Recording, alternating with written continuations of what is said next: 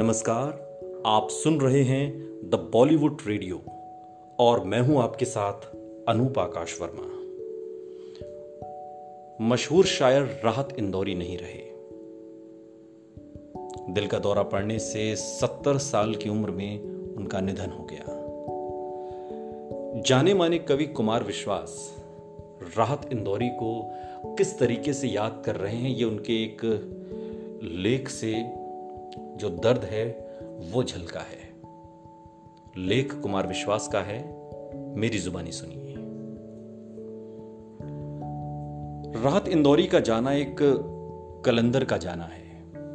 सैकड़ों यात्राओं, मंच और नेपथ्य के साथ में मैंने उनमें एक बेखौफ फकीर देखा था। उस परंपरा का जो कबीर से चलकर बाबा नागार्जुन तक पहुँचती है। राहत भाई हिंदी उर्दू साहित्य के बीच के सबसे मज़बूत पुल थे।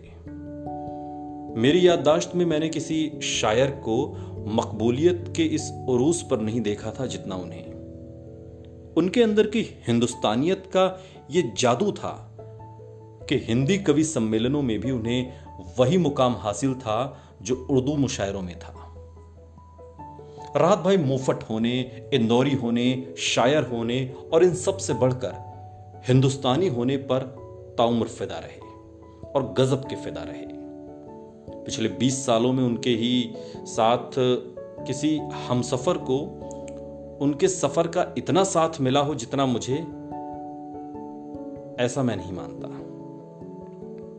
दुनिया भर की यात्राओं में जिस नजाकत भरे, लेकिन मज़बूत तरीके से वे हिंदुस्तानियत को थाम कर चलते थे उनकी शायरी में, अदायगी में और चेहरे पर इसकी हनक देखते ही बनती थी।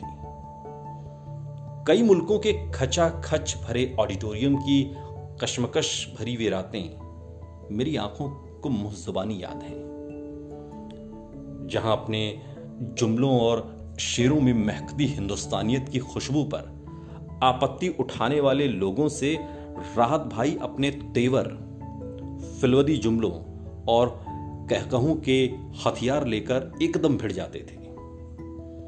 बहरीन की एक महफिल में जहाँ हिंदुस्तान और पाकिस्तान दोनों के श्रोता लगभग बराबर की संख्या में मौजूद थे, वहाँ खूब देर तक तालियों के शोर के बीच सुने जा रहे राहत भाई ने जब अपनी एक गज़ल का मतला पढ़ा कि मैं जब मर जाऊँ तो मेरी अलग पहचान लिख देना। मैं जब मर जाऊँ तो मेरी अलग पहचान लिख देना। लहू से मेरी पेशानी पे हिंदुस्तान लिख देना।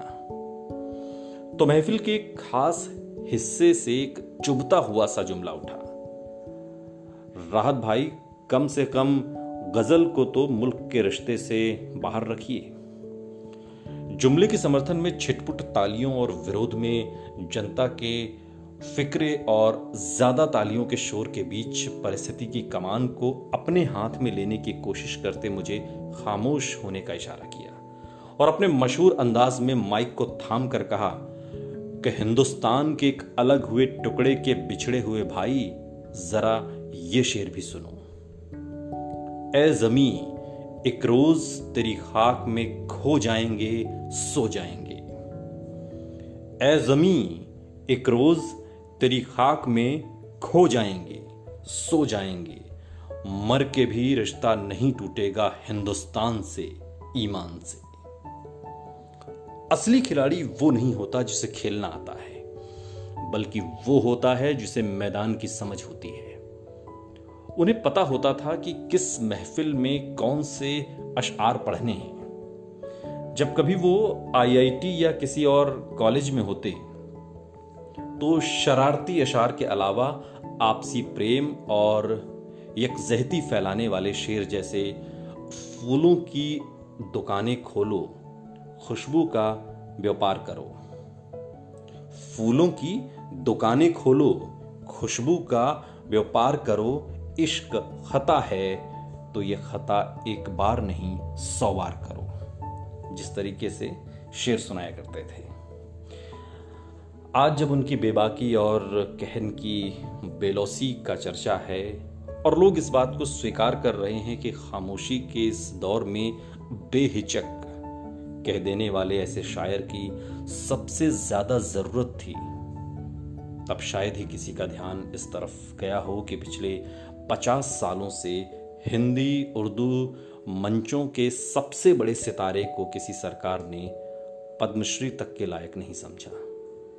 उनकी शायरी के और उनके मुझ जैसे प्रशंसक के लिए व्यवस्था की उपेक्षा का दंश उस वक्त ज़्यादा टीस उठता है, जब उनके अस्पताल जाने से लेकर उनके अंतिम सांस लेने तक करोड़ों लोग उनके लिए शिफा की दुआ करते देखते हैं और करोड़ों लोग मकफिरत की दुआ मांगते देखते हैं। हालाँकि राहत भाई को इन सब बातों की चिंता कभी रही ही नहीं। मेरी आँखों के आगे तैर जाता है इंदौर के खचाखच भरे। अभय प्रशाल का वो ऐतिहासिक इंटरनेशनल मुशायरा, जहाँ कई देशों के बड़े कवि और शायर आए हुए थे। उसमें स्वर्गीय गोपाल दास नीरज जी से लेकर स्वर्गीय निदा फाजली साहब तक उपस्थित थे। उस मुशायरे में पाकिस्तान से उर्दू की बहुत बड़ी शायरा, रेहाना रूही भी आई थी।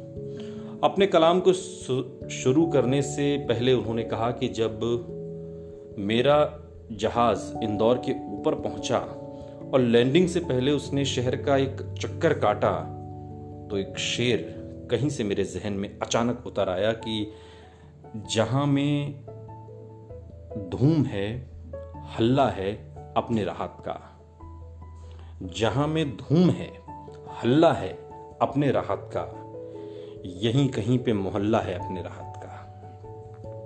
उनके बारे में मैं मंच से हमेशा कहता था कि असली शायर वो, जो अपने नाम से पहले अपने शेर से पहचान लिया जाए। राज जी एक खुदरंग शायर हैं। उनका अपना ही एक अनोखा रंग है। हालाँकि इस बेहद संजीदा और सच्चे जुमले पर भी वे माइक से मुझे छेड़ते हुए कह देते थे कि, डॉक्टर, अगर तू ये मेरे चेहरे के रंग को देखकर कह रहा है तो ये तेरी बदमाशी है। और अगर मेरी शायरी के लिए कह रहा है तो सुबहान अल्लाह राहत भाई के शेरों में इंसान होने की हनक बहुत होती थी।